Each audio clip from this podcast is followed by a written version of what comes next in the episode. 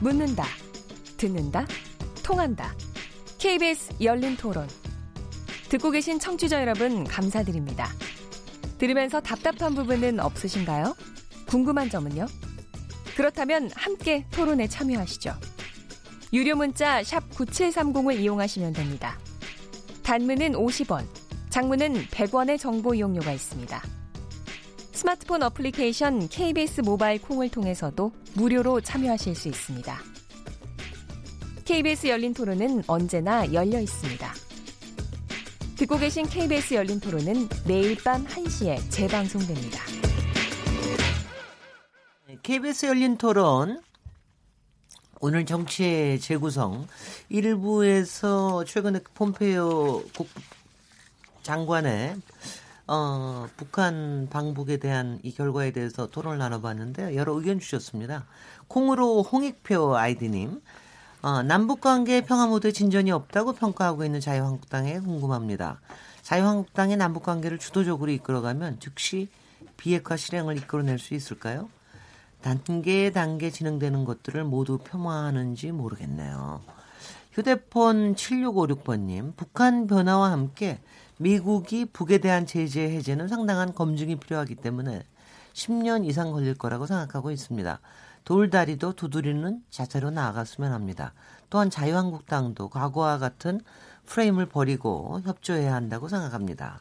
휴대폰 2533번님, 이해찬 더불어민주당 대표는 어, 왜 북한에 가서 국보법 발언과 20년 집권론을 얘기하는지 궁금합니다. 마치 통일이 된 것처럼 앞서가는 것 같이 보여서 속도를 조절해야 할 것 같다는 생각이 듭니다. 네, 여러분들 의견 감사합니다.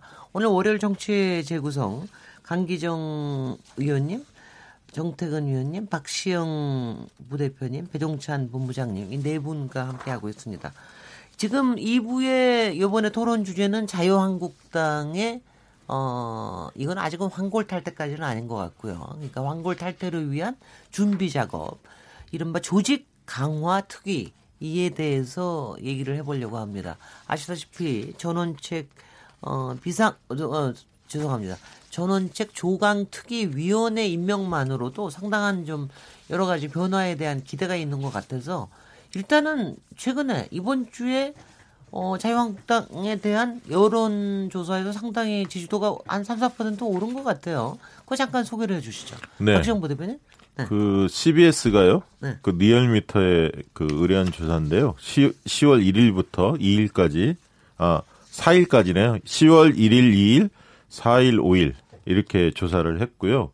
어, 전국 성인 어, 2,003명을 대상으로 조사를 진행을 했습니다. 표본 오차 신뢰 수준 어, 95% 신뢰 수준의 플러스 마이너스 2.2%고요. 응답률은 7.9%. 네. 유무선 어, 전화 면접 조사 그리고 ARS 혼용으로 조사를 했는데요. 자유한국당의 지지도가 17.0에서 20.7%로 음. 일주일 만에 어, 3.7%포인트 상승했다. 이렇게 발표가 나왔습니다. 네네. 뭐, 민주당 지지도는 45.9에서 45.6, 음흠. 0.3%포인트 하락한 반면에, 어, 물론 두 정당 간의 갭은 여전히 큽니다만 어쨌든 소폭 상승한 것으로 그렇게 조사가 됐습니다. 네. 변전 본부장님 어떻게 해석하고 계십니까? 전원책 변수가 그렇게 지지도를 올릴 만큼 큰 변수였던 모양이죠. 저는 그렇게 보기 힘든 것이 네. 지금 당의 지지율이 사실 2, 3% 정도 변화가 있는 것은 뭐 자연스러운 등락으로 볼 수도 있는 것이고요. 네. 한 3%가 특정 인물에 의해서 반영됐다. 이렇게 보기는 좀 저는 오히려 지나친 해석이 아닌가 보여지고요. 오히려 그 이전에 이 자유한국당 쪽에 반사이익을 가져다 줄 수 있을 만한 관련되는 이슈는 뭐가 있었냐.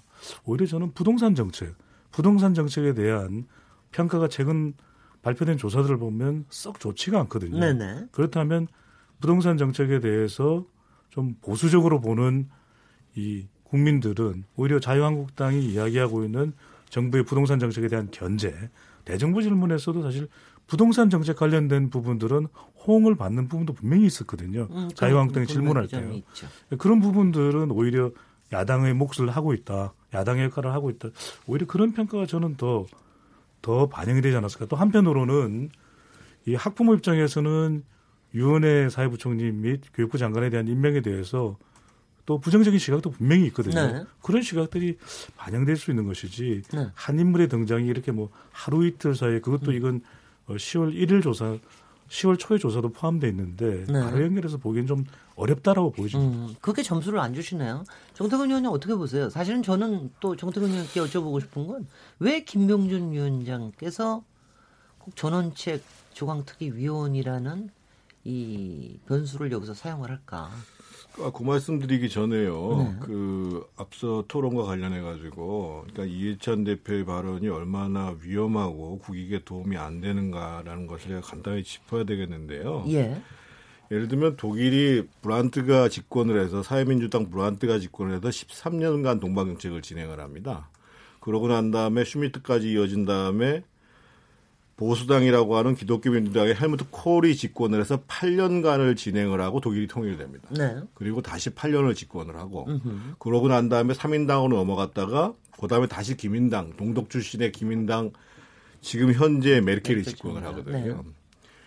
이 한 나라의 지도자 특히 집권당의 대표면 우리는 앞으로 어떤 정권이 들어서도 남북 관계를 일관되게 갈 수 있도록 국민적 합의에 의해서 갈 수 있도록 그렇게 준비를 해나가겠다라고 네. 얘기를 하는 게 정상적인 지도자지 야당 예를 들면 지금 보수 정당에 집권하면 한반도가 파탄이라고 자신들이 독점을 하면 남북 관계가 잘 되고 이거는 거의 뭐 자해행위 수준의 발언이에요. 이런 얘기를 하기 때문에 실제로 정당 간 내부에서 정당 간에 있어서 신뢰가 안 생기는 거고요. 어, 지금 이제 자유한국당 내부의 지금 변화와 관련해서는 네. 전원책이란 분의 등장보다는 어, 지난점에 추석을 전후해 가지고 이제 최고 그 남북 정상회담이 진행되고 그, 그 이후에 일련에 이제 뭐 경제 문제 조금 전에 얘기했던 저는 뭐 유은혜 장관 사건을 청와대에서 임명 강행하고 이런 부분들에 대한 반사적인 측면이 있는 거고. 네. 실제로 지금 뭐 그 기대감이 그렇게 높다라고 보기는 어려울 것 같아요. 왜냐하면 혁신이라는 것은 두 가지 측면이 다 있거든요. 그러니까 한 사람, 그러니까 꼭 당에서 정리할 사람들을 정리하는 문제가 있고 네. 또 좋은 사람을 대여해야 되는 문제가 있어요. 그렇습니다. 근데 이제 지금은 그럼 어떤 기준으로 정리하는가와 관련해서도 전원책 변호사의 말 자체가 왔다리 갔다리 해요. 두 번째로는 지금 만약에 일부 쇄신을 한다고 하더라도 새로운 사람들을 데려오기가 쉽냐? 그건 지금 자유한국당에 그렇게 대, 국민들이 막 그, 어, 나 저런 사람 가면은 지지하겠어. 할 만한 사람이 자유한국당 가겠어요, 지금요. 음흠. 그래서 이거는 생각보다 어려운 작업이다라고 봐야 될 겁니다. 그리고 확실히 지금 보수의 재편 얘기도 한쪽에서 나오기 네. 때문에 그런 시점하고도 맞물려 네. 있겠네요. 막상 저도 어, 얘기를 좀 드리면요. 이게 이제 그 저는 일단은 김병준 위원장하고 김용태 사무총장이 좀 비겁했다고 봅니다. 일단 본인들이 네. 해야 할 역할, 그러니까 혁신 인적 쇄신을 해야 할 역할, 흔히 말하는 자신의 손에 그 피묻히기 싫으니까 네. 차도 살인을 위해서 다른 쉽게 얘기하면 좀 강단 있고 네. 대중성 있는 전우책 변호사를 사실은 이제 대타로 내세운 셈인데요. 이게 이제 성공하려면 그렇습니다. 사실은 두 가지 중에 하나를 갖춰야 하거든요. 하나는 어, 당의 대주주나 미래 권력이 확실한 사람이 있거나 아니면 국민적 지지를 확실하게 얻어서 혁신 동력을 갖추거나 네. 둘 중에 하나였는데 두 가지가 좀 다 없죠. 지금 당내 확고하게 어, 대주주라고 볼 수 있는 핵심 세력이 없습니다. 네. 미래 권력도 안 보이고요. 그리고 국민적 지지를 확 모을 수 있는 그런 여력도 없습니다. 왜냐하면 지금 자유한국당의 지지도 별로 좋지도 않고 김병준 비대위가 의원들한테 영이 잘 안 쓰는 상태입니다. 네. 왜냐하면 추석 때까지 지지를 끌어올리지 못했기 때문이죠. 어, 그런 상황이고 또 한 가지는 뭐냐면 이게 이제 총선 어, 임박해서 이루어지는 상황이 아니라는 겁니다. 그렇죠. 당협위원장 교체를 만약에 지금 일부 교체를 했는데 내년 2월 달에 전당대회에서 새로운 당대표가 등장하면 네. 내년 하반기쯤에 또 한 번 당협위원장을 교체할 수 있는데 그때 또 이번에 있죠. 잘린 사람이 다시 복귀할 수도 있는 거거든요.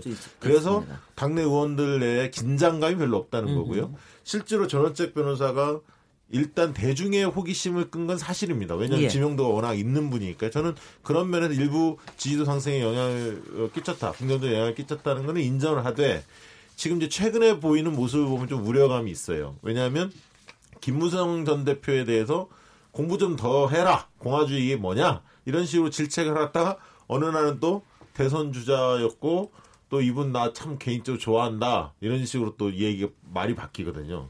그래서 이제 어 그다음에 이제 또 한편으로 친박 의원들을 겨냥해서는 박근혜 탄핵에 대해서 어이 부당한 부분에 대해서 이게 맞서 싸울 사람이 필요한데 그런 게 없었다. 네. 또 친박 어, 의원들에 대해서 또 긍정적인 어떤 입장을 또 피력하기도 합니다. 그러니까 네. 도대체 누구를 자르려고 하느냐 방향성이 좀 모호하게 가는 것 같고요.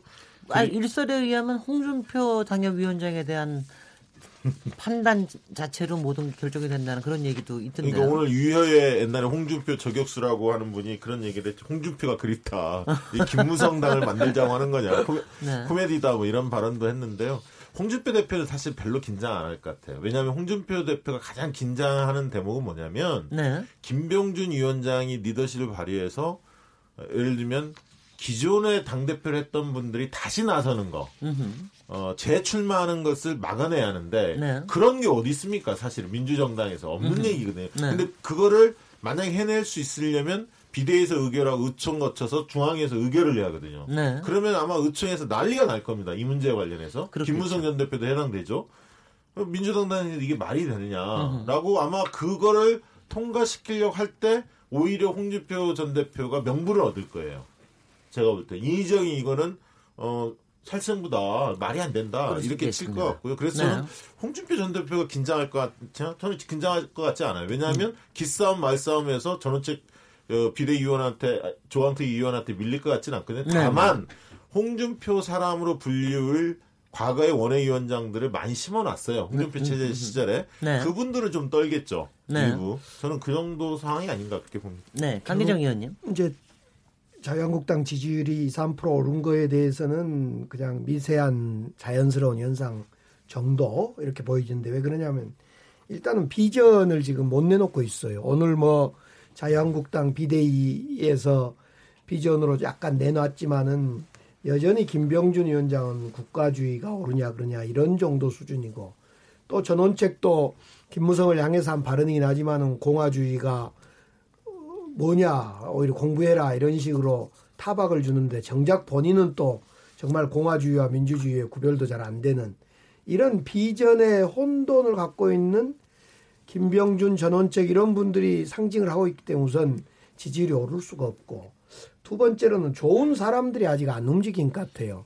이번에 이제 비대위원이라 아 조광특 위원이라 그래서 언론에 지금 보면 내일 모레나 발표하겠다고 하는데 이진권 전주의 이런 변호사 이런 분 같은데 저도 이분들을 뭐 잘은 모릅니다만은 이진권 전그 새누리당 윤리위원장을 했는데 이런 분은 보수라기보다도 제가 볼 때는 상당히 그 어, 수구에 가까운 사람이죠 사실은.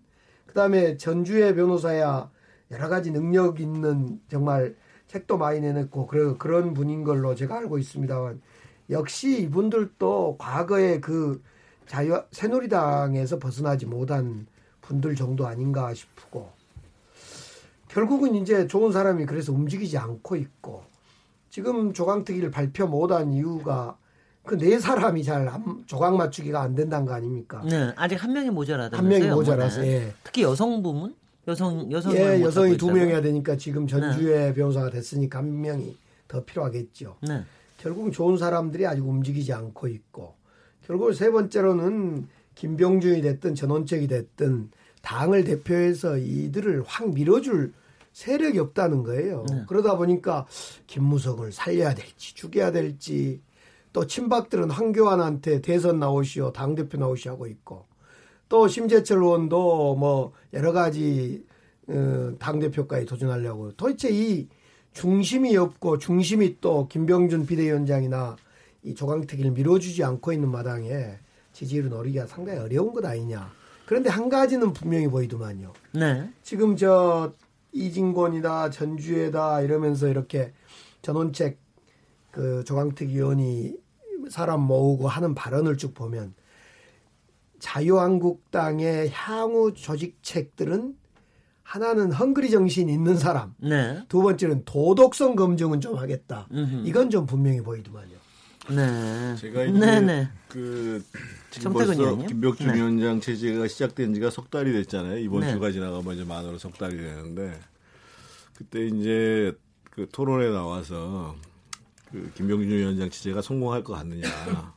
그래서 성공하기 쉽지 않지만 성공하지 않더라도 성공이라고 할 수 있는 거는 김병준계 의원 그룹을 만드는 게 아니라 지금 자유한국당 내에 혁신 의원 세력 그 그룹들을 만드는 것이고 그 그룹의 일원 중에 한 사람으로 김병준이 역할을 해야 된다. 네. 그래서 거기서 합의된 혁신의 방향 그리고 그것을 끌고 고자고 하는 그 몸부림 이런 부분들이 통해 가지고 당이 전체로 바뀌면 최상이고 네. 그러다가 깨지면 그 세력이 나서서 보수를 재건하면 된다. 네. 근데 지금 문제는 뭐냐면 두 달 반 지금 석 달이 가까이 가 있는데도 도대체 지금 자유한국당을 누가 혁신을 하는 거냐. 음, 그 코어 그룹이 안 보여요. 그리고 혁신의 방향은 또 뭐냐. 네. 그러니까 한 사람 등장할 때 오늘 또 이제 그 홍성걸 교수라고 이제 그 저기 자유한국당 무슨 그 가치를 새롭게 이제 정립하겠다고 하는 소위원회가 또 이제 뭐 이렇게 몇 가지를 발표를 해요. 네. 근데 보통은 우리가 아, 그 방향을 이렇게 딱 정했고 가치가 이러면 이게 이제 공천의 기준이고 조광특위의 기준 이렇게 되잖아요. 그래서 네. 이게 이제 중구난방이란 말이죠. 그래서 네. 저는 지금이라도 물론 이제 다른 사람들보다는 전원책 변호사가 센 사람인 건 맞지요. 근데 조광특이라는 것 그리고 인물을 데리고 온다는 거는 굉장히 힘들어요. 특히나 이제 사람을 잘라내는 거는 이게 이제 이 굉장히 예리하면서도 무거운 칼날이거든요. 그 얘기는 뭐냐면 기준을 정확히 정하고 동시에 그 칼을 잘 휘두를 수 있는 힘이 있어야 되는데 네. 지금 우리가 쭉 옆에서 얘기한 거 뭐냐면 기준도 뭔가 지금 불명하고 그 무거운 칼날을 제대로 쓸 수 있을 것이냐 음흠. 이 문제도 걸려 있는 거거든요. 네. 그래서 저는 상당히 비관적으로 보지만 지금이라도 음. 지금이라도 우리 혁신의 방향은 이거고 혁신의 중심은 이거고 이런 것들을 지금이라도 좀 해야지. 네. 그렇지 않으면 제가 여기, 보기엔 상당히 어려울 것 같아요. 잠깐 추가 질문 드리면 또 새로운 인물 이름이 또 거명이 되고 있는 것 같은데요. 그 오세훈 전 의원 전 서울시장 이 꽤 요새 저 뉴스에 오르내립니다. 김명준 네. 비대위원장이 또 저 만나기도 했고 그래서 뭔가를 도모하고 있는 게 아닌가 무슨 아니, 또 오세훈 네, 네. 시장이 새로운 인물이긴 한. 아니 아니 그 제가 이제 아니 적어도 자유한국당에서 인물 아니 전원책 그렇게 따지자면 전원책이 뭐 이렇게 새로운 인물이고 아니 전원책은 정치 영역에서는 새로운 아, 사람 아닌가요? 글쎄 저는 저는 뭐꽤 그 오래 들었다고 생각하는데 그렇게 그렇게 오세훈 전 서울시장이 거명이 되는 이런 이유는 뭔가요? 또 뭐 갑자기 정태훈 의원이 뭐 아니 어세훈 시장은 제가 제가 좀 설명드리겠습니다. 예, 예. 예. 네, 네. 배은찬 본부장님. 네. 지금 이제 자유한국당에서 가장 중요한 것은 여론이겠죠. 무엇을 하더라도 여론을 등에 업지 않으면 한 걸음도 나갈 수가 없거든요.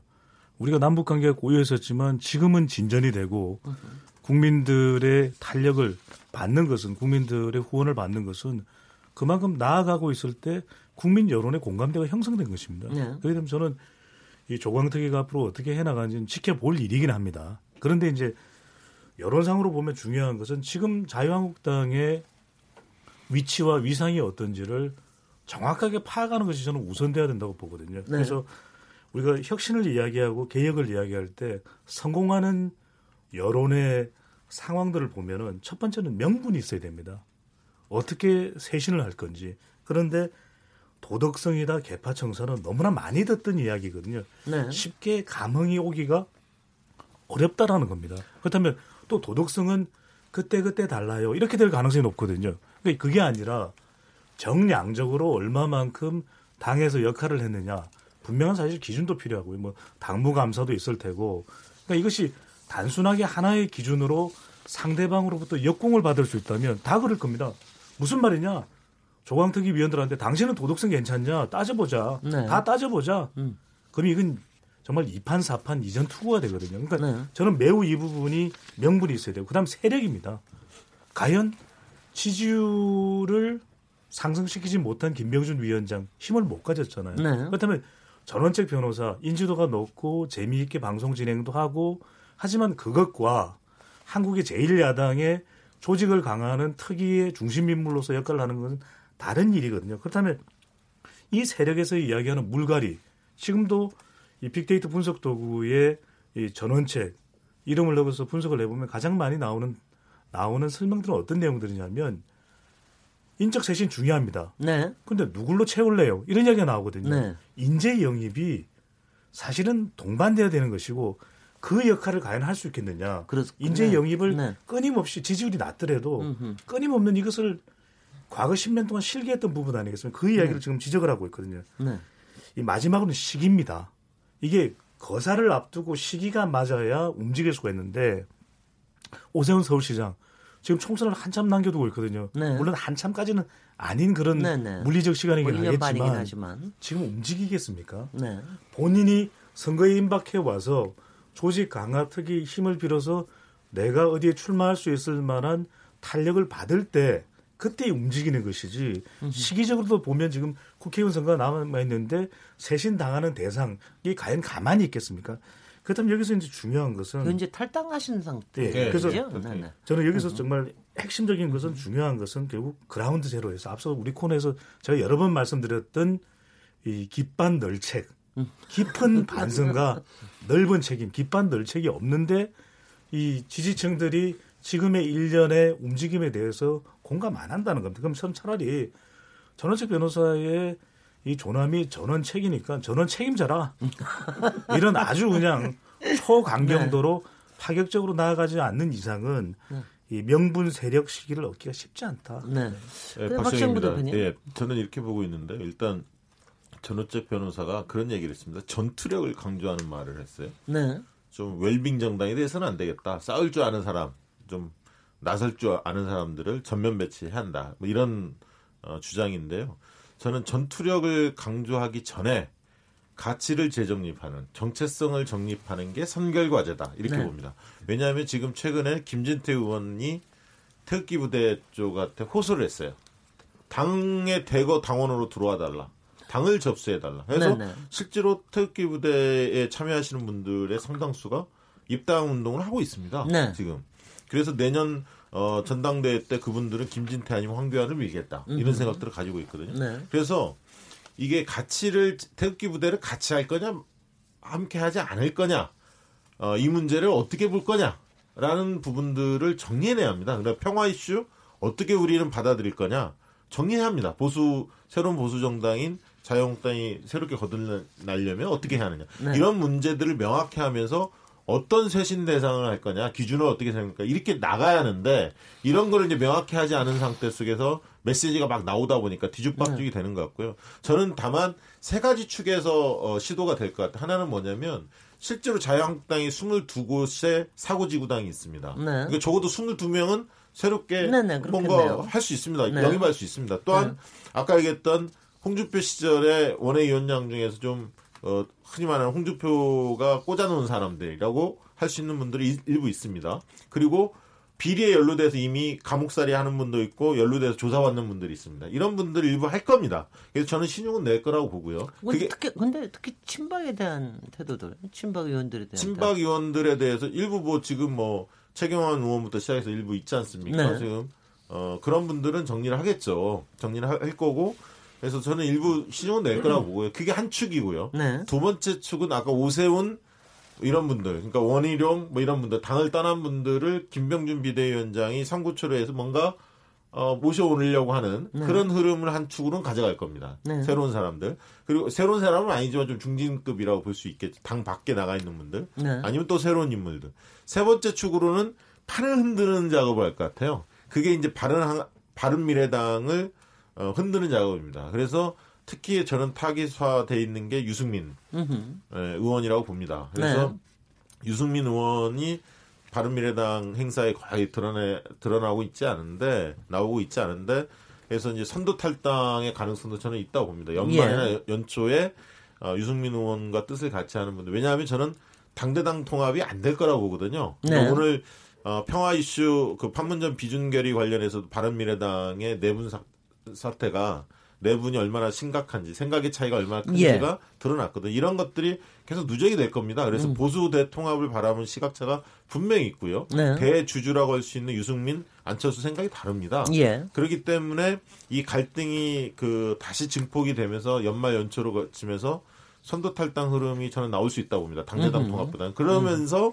뭔가 그 자, 자유한국당 2월 전대가 통합파에 통합파가 승리할 수 있는 밑거름을 깔아주고 네. 그러면서 뭔가 보수 통합의 물, 물길이 좀 잡히지 않을까 저는 예상은 그렇게 하고 있습니다. 네, 강기정 의원님. 결국은 이제 지금 전체 흐름이 보수 대통합에 이제 큰 물, 물줄기로 향해 나가려고 하는 이런 것 같은데, 아, 뭐, 진보 쪽에서도 그런 거 많이 해보셨잖아요. 몇 년, 한 10여 년 전에. 진보는 지금 잘 하나 되어 있습니다. 아, 지금은 그렇지만 네. 그, 그, 당시에 네. 어떤 이런 노력들이 어떻게 나, 갈 거라고 보세요? 자유한국당은 일단은 성공하기 보수 대통합이 잘 안 될 것 같아요. 이제 총선 앞두고 이합 집사는 조금 될 것 같습니다. 여전히 친박 현역 의원들을 주기도 못하고 살지도 못하고 선거 직전에 가면 죽이든 살리든 되든 안 되든 선택할 건데 그런 점에서 지금 자유한국당에 조금 전에 이제 자유한국당 일부의 새로운 사고지구당을 채운 거라든가 비리 관련된 사람 교체하는 1단계, 그 다음에 중도파를 입당시키는 2단계, 바민당 유승민을 비롯한 뭐 이렇게 탈당시켜서 3단계는 가능, 일부 그것도 가능하겠지. 그것도 네. 일부 가능하고. 그런데 이제 문제는 자유한국당은 너무 이야기고 저 우리 민주당 입장에서 이제 어떻게 할 거냐. 네. 민주당도 사실은 고민이 좀 있지요. 네. 지금 뭐 지지율에 취해서 2년 뒤, 1년 반 뒤에 선거를 이대로 갈 거냐.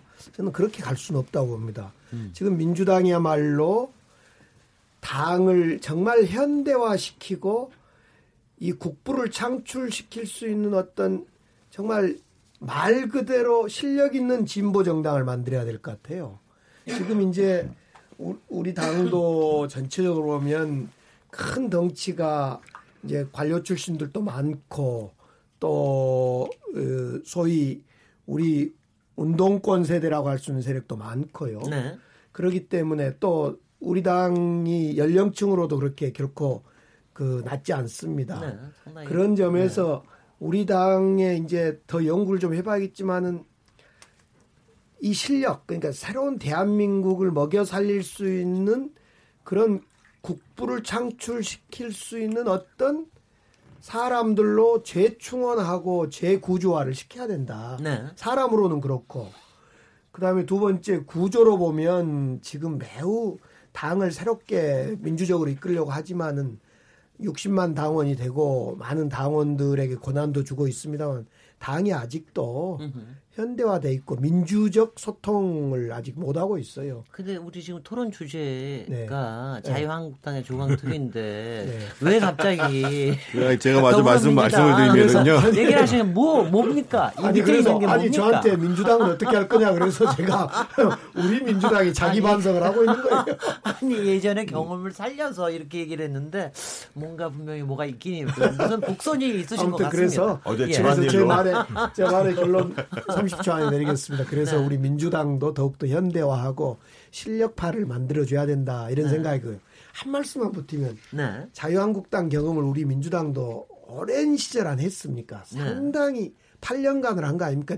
두 번의 정권을 빼앗겨 가면서 그 과정에 볼 때, 그 과정으로 볼 때 결국 지금 자유한국당은 우리 민주당이 성공할 수 있었을 때 그 한 세 가지 요소를 못 갖고 있는 거예요. 앞에 다 이야기했습니다.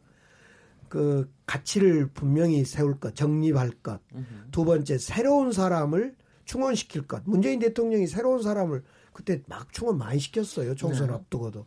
세 번째로는 새로운 비대위원장에게 힘을 실어주고 모두가 조직이 일사불란하게 그 배구정군 할 것. 이런 세 가지 종류가 돼야 되는데 지금 자유한국당 어떤 것도 될 가능성이 없어 보여서 안타깝습니다. 네, 정대근님. 제가 너무 비관적으로 보는 건지 모르겠습니다만 지금 자유한국당의 변화도 또 자유한국당을 중심으로 하는 정기 개편도 지금 일어나기 어렵고요. 네.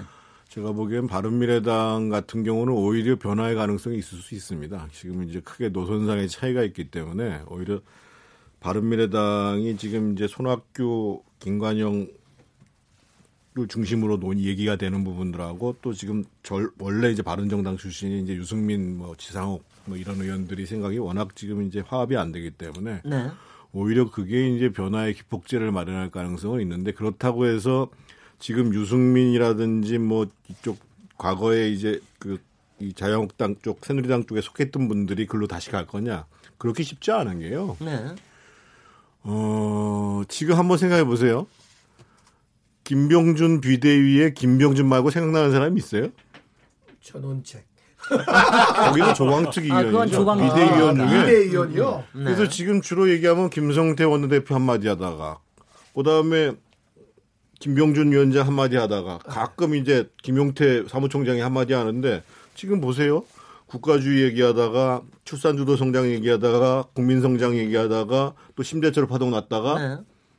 지금 이러고 있는 상황이에요. 근데 음. 사실은 국민들 입장에서 보면 지난주에 굉장히 큰 이슈가 뭐였냐면 상반기 1월 달부터 9월 달까지 아르바이트 구인 구직을 구인을 하고 있는 건수가 122만 건이 줄었습니다. 네. 작년에 네. 동기간에 비해서. 지금은 일자리 절벽 뿐만 아니라 소위 이제 알바도 절벽이 생긴 거예요. 네. 그리고 주급이 22만 원에서 16만 원으로 줄었어요.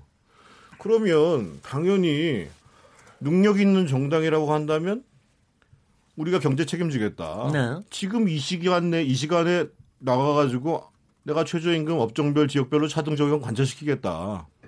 이 이슈를 들고 나가야 사실은 어 그래도 우리의 고통들을 걱정해 주는구나 할 네. 텐데 네. 그런 얘기가 지금 자유한국당에서 나온다는 얘기를 들어본 적이 없어요. 음. 뿐만 아니라 지금 바깥에서 그래도 국민적 신망이 있는 사람들이 그러면 들어올 가능성이 있는가? 그 가능성에 대해서 아까 오세훈 뭐 전 시장 음. 얘기하시는데 오세훈 시장이 그만큼 영향가 있는지 없는지는 잘 모르겠는데 네. 제가 오세훈 시장 같으면은 안 들어가겠어요. 예. 머리 아플 것 같으니까. 네. 그럴 바에야 어차피 지금 내년 이맘때쯤 돼서 정말 아 보수가 이렇게 가서는 안 되겠구나라고 싶어서 구조적으로 한번 크게 재편을 하자. 라고 할 때 움직이겠지. 네.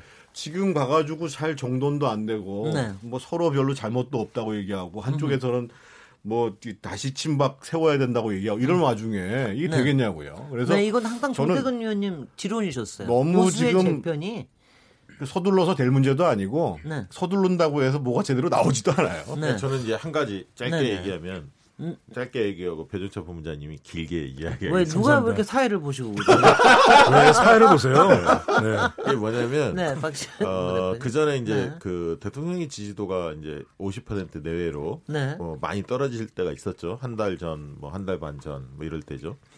어, 이럴 때만 해도 그 보수 야당에 활동하시는 분들을 보면 어, 미소가 있었습니다.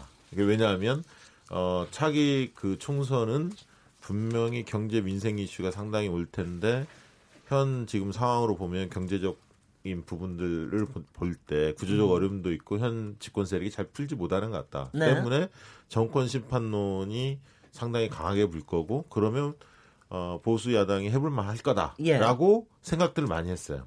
그런데 다시 이제 평화 이슈로 지지도가 올라가면서 민심을 유심히 보니까 이런 생각이 드는 거예요. 추석 민심에서 그런 게 이제 확인이 됐었는데요. 믿을 건 그래도 대통령하고 민주당 쪽인 것 같다. 으흠. 니네 좀 잘좀 좀 해라. 이게 민심이었던 것 같아요. 바른 자유한국당 사람들이 별로 거론하지 않습니다. 그러니까 반사익을 얻을 수 있는 세력으로 아직 국민들이 보지 않고 있어요. 네. 대한 세력을 보지 않고 있다는 겁니다. 이것을 보수 야당 분들도 본 거죠. 네.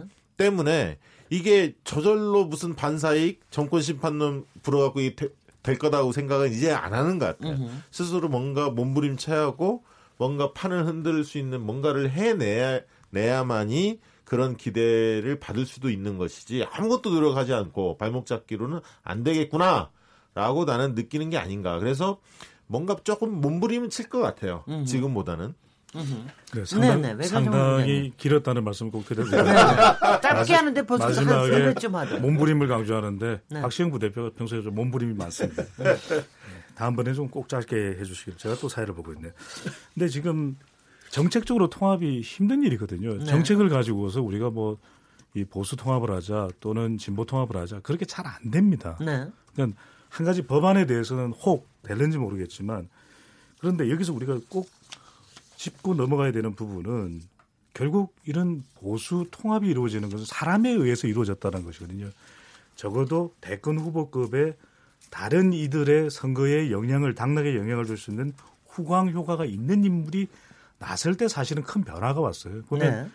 우리가 어, 부정적으로 봤던 역사적 사실이지만 YS가 3당 통합을 했을 때 사실 빠져나가는 사람이 그렇게 많지는 않았던 음흠. 것이거든요. 네. 그래서 민자당으로 통합이 되고 92년도 총선과 대선을 치렀잖아요. 그리고 또 정계 은퇴를 했었지만 재등장했을 때 김대중 전 대통령 DJ 96년도에 등장하니까 또 사람들이 모였던 것 아닙니까? 네. 그러면서 그 동력으로 DJP 연합이 만들어지고 대선과 98년도에 지방선거까지 이어졌거든요. 승리까지. 네. 그랬던 것은 얼마나 어떤 개인이 이런 정도의 능력을 발휘해 줄 수 있느냐라고 하는 것인데 지금은 자유한국당의 경우에는 김병준 위원장 또는 네. 전원책 조강특위 위원이지만 그 정도 영향력이 있느냐 그런 인물이 없는 상황에서는 사실상 현실적으로 가능하기가 쉽지 않은 것이고 우리가 보수 통합을 이야기할 때 이 보수만 통합하는 것이 아니라 보수 대통합에는 반드시 중도가 들어갑니다. 네.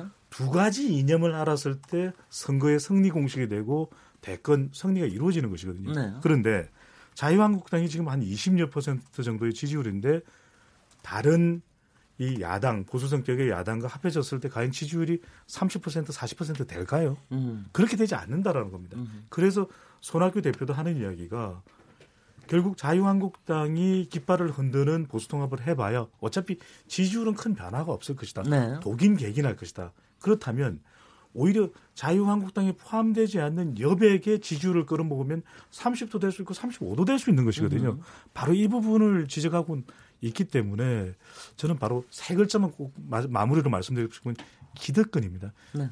보수는 지금 기득권을 놓치기 힘든 일이거든요. 그럼 적어도 기득권 유지가 아니라 붕괴되고 난 이후에나 보수 통합을 적어도 꺼낼 수 있는 수준인데 그렇다면 그건 2020년 총선이 음. 끝나야 음. 여론상으로 이제는 보수가 붕괴됐으니 그라운드 제로부터 새로운 인물로 쌓아라. 이때나 가능하, 가능할 법하다는 것이죠. 예. 아, 왜 이렇게 다들 길게 얘기하고 싶어서 하시는지 모르겠는데. 근데 이거 정태근 의원님이 계속해서 얘기를 하신 게 뭐냐면은 보수의 어, 재편, 우리 이 얘기를 갖다 지방선거 끝나고 난 다음부터 계속해서 얘기하고 있는데, 이건 시간이 상당히 걸릴 것이다. 그 다음에 타이밍이 그렇게 쉽게 오지 않는다.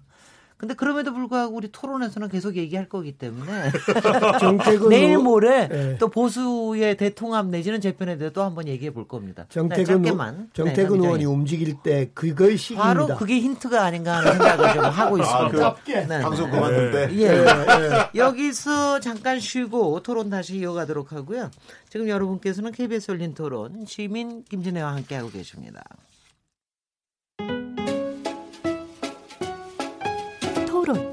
듣기만 하면 답답하시죠?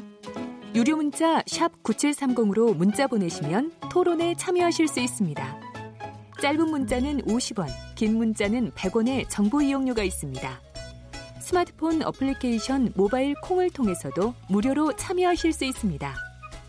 KBS 열린 토론은 당신을 향해 언제나 열려 있습니다. 네, KBS 열린 토론 월요일 정치의 재구속 코너 청취자들의 의견이십니다.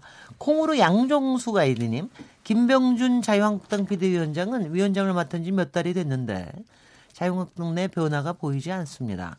대한민국의 미래를 위해서라도 자유한국당은 진짜 바뀌어야 합니다.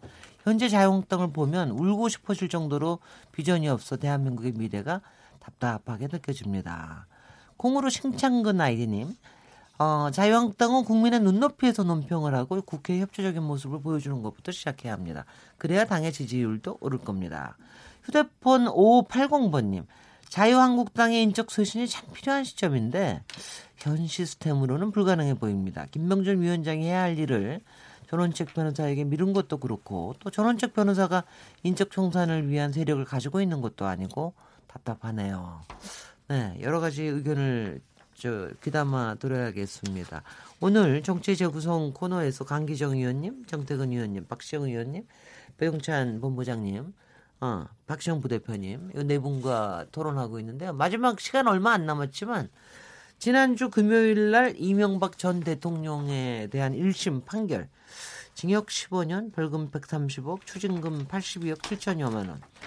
전반적으로 판결 내용 거의 1시간 넘어서 1시간 한 7분 뭐 이 정도 이렇게 얘기를 하신 것 같은데 그 판결 내용에 대해서 어떤 어떤 이거는 정태건 의원님부터 먼저 드릴까요? 아니면 이쪽에 드릴까요? 뭐 오늘 한 신문에도 네. 그 이번 수사 과정의 뒷 과정들을 쭉 추적을 해서 보도를 했던데요. 결국 이제 그 다스가 누구 거냐라는 것이 이번 판결의 핵심이었고 어, 지금 이제 물증은 없는 상황에서 결정적인 진술을 한 사람들의 얘기를 들어보면 그러니까 오늘 뭐뭐 뭐 조간 신문에 보면 사실은 검찰에서도 사실상 수사를 포기하고 있다가 어 김희종 부속실장이 이제 진술을 번복하면서 네네. 거기에 따라서 이제 김성호 정사장, 뭐 김백준 전 총무기획관 이렇게 이제 그 진술에 근거해서 보니까 다스는 MB 것이다. 그리고 거기에 따라서 이제 뇌물 중에 가장 큰 부분이 이제 뭐 삼성 소송비 대납 관련한 부분들이었기 때문에 그래서 이제 결국은 뭐 핵심은 그거겠죠. 결국은 이제 MB가 이번에 유죄를 받게 된 거는 어, 주변 사람들을 잘못 관리해서 네. 주변 사람들께 인간적인 신뢰를 얻지 못했던 측면들이 가장 큰 것이고 뭐 상상을 해보기는 쉽지 않지만 뭐 만약에 그 이명박 전 대통령이 지금까지와는 다르게 자기 재산에 대해서 집착을 하지 않게 되는 이건 무슨 얘기냐면 지금이라도 다수는 매각할 수 있는 회사거든요. 네. 그러니까 지금 이제 일대 주주가 이상은 회장인데 한 47% 갖고 있고 그리고 이제 이대 주주가 권영미 씨, 김재정 씨의 부인이죠. 처남의 네. 부인이 한 32% 갖고 있는데 만약에 회사를 매각한다. 그래서 실제로 매각이 이루어졌다.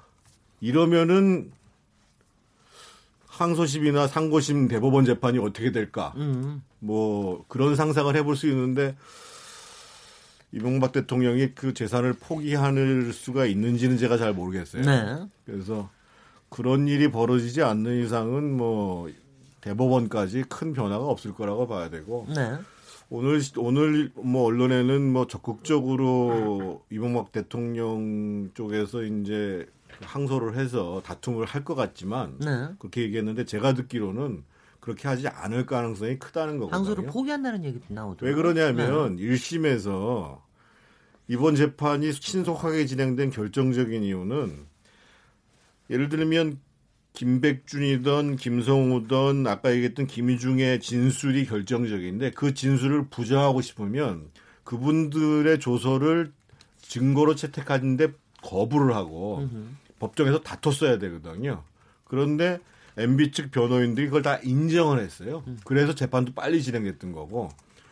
그러면 결국은 항소심 가가지고 1심에서 채택된 증거를 전부 다 부정하고 네. 그분들 다시 다 불러와가지고 법정에 증언으로 세우겠다라고 해야 가능할 텐데 지금 그런 의사가 없잖아요. 네네. 네. 그런 거 봐서는 아마 어, 적극적으로 대응을 하는 형태로 진행되지 않을 거라고 보는 것이 그 제, 이제까지의 추이로 봐서 좀 맞을 것 같습니다. 네.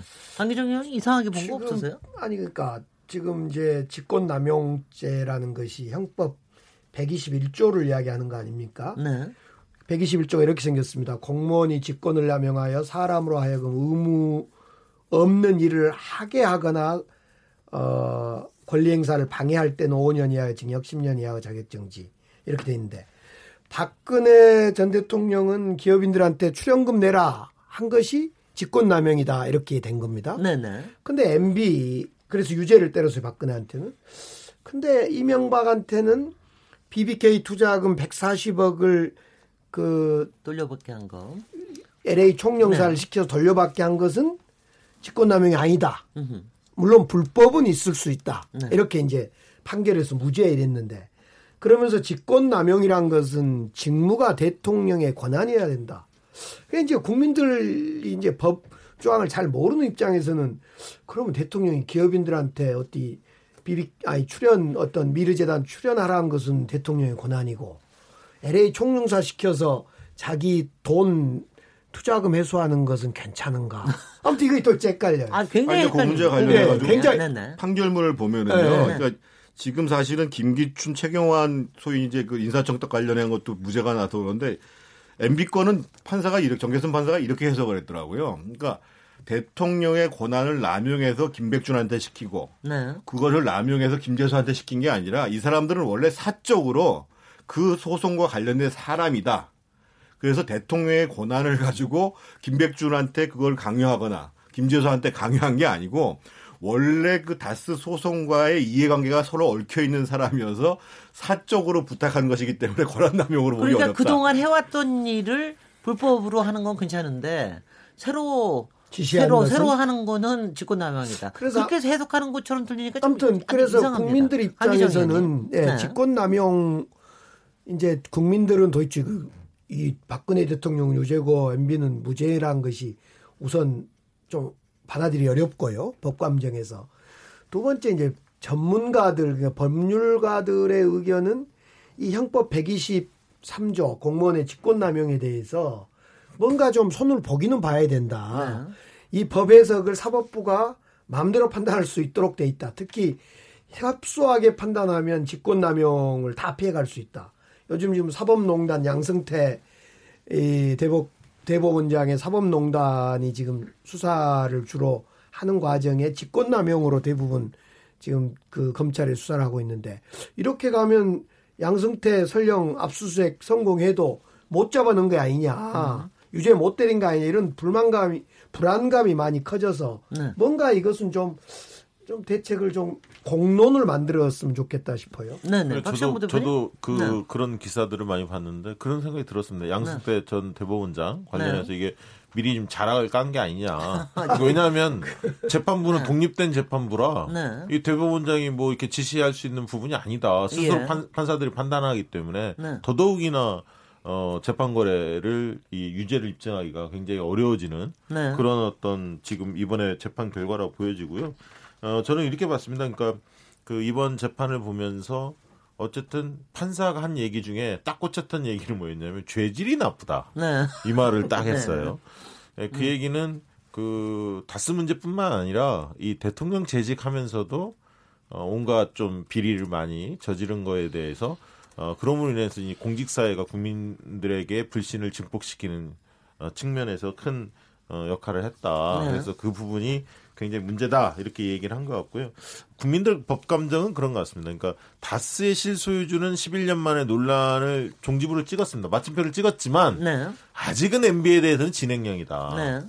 왜냐하면 자원 외교나 사대강 문제 이런 네. 문제는 아직 규명되지 않았다. 이게 이제 네. 국민들의 어떤 생각인 것 같아요. 네. 그런 생각이 들고 이 사안이 아까 이제 정태근 의원님 말씀하셨듯이 이 사안은 현 정부가 과거 정부를 무슨 들쳐갖고 예를 들면 이명박 정부, 이명박 대통령을 잡아들이기 위해서 이렇게 한 게 아닙니다. 네.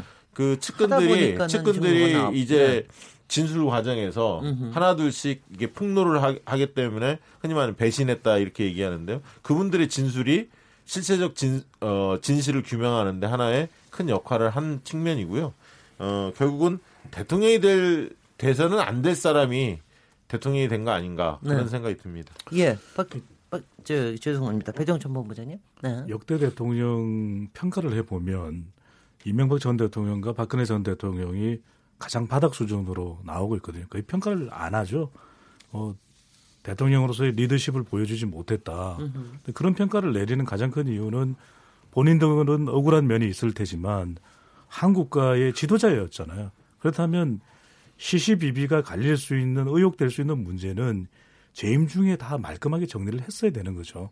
그래서 국민들로 하여금 그 이후에 평가에도 영향을 미치지 않는 정도의 수준이 되는 지도자의 길을 걸어갔어야 되는데 국민들이 사실은 지금 아직 매서운 눈으로 보고 있는 이유는 관련된 뭐 몇몇 조사에서도 다스는 누구 것입니까? 물론 그것은 법적으로 판단할 내용이죠. 네. 그럼에도 불구하고 우리 국민들의 눈에는 다스는 이명박 대통령 것이다 라고 하는 판단이 압도적으로 높은 이유는 그것을 재임 시에도 그렇고 재임 이후에도 소명하지 못했던 대통령의 모습을 보고 있는 국민들이거든요. 그렇다면 적어도 이전에 두 대통령이 국가를 운영하면서 공적 운영을 했느냐 사적 운영을 했느냐 말이 안 되는 것이죠. 네. 그렇다면 이것은 직권 남용에 대한 어떤 법적인 기준을 떠나서 국민들이 이해를 못하는 부분입니다. 네. 외교 공간의 이 책임자가 대통령의 개인적인 업무를 받다 과연 어떤 국민이 이해할 수 있죠? 예. 우리는 아주 낮은 직급의 공직자도 법에 아주 예리한 칼날을 대는 것이 대한민국의 사법부의 현실 아닙니까? 네. 지금 대부분의 문제가 일어나고 있는 것이 국민들이 이해가 되지 않는 것은 대부분 권력기관의 남용입니다. 권력기관의 남용. 그리고 그 권력, 권력기관을 견제했어야 되는 상권 분립의 조직들이 이런 파행을 보여주고 있는 모습은 이해 못 하거든요. 저는 개인적으로 또 하나 꼭 지적을 드리고 싶은 게 예. 과연 그렇게 권력이 남용되고 있는 동안 대통령과 주변의 인물들 검경은 뭘한 거죠? 그리고 공무원 조직의 공공 공공 조직의 권력이 남용되고 있을 때 감사원은 뭘 한 거죠? 그 바로 그 점인데요. 수많은 우리 국민들이 세금을 내서 그래서 그 공적인 기관의 공공기관의 권력을 견제할 수 있고 모니터링할 수 있는 기관에 이 중요한 요직에 올라가서 그 역할을 해야 되는 것이거든요. 아니 근데 바로 그 점인데 네. 그래서 정태 정태근 의원님 저 강기정 의원님 답변 좀 했습니다. 사실 이 사실관계가 진작 밝혀졌더라면 서울시장에 대한 자격도 없었던 거고 국회의원은 뭐 말할 것도 없었고 당시에 또 실제로 저 자격 상실을 했고 대통령도 전혀 원천 무효가 되는 이런 거 아닙니까?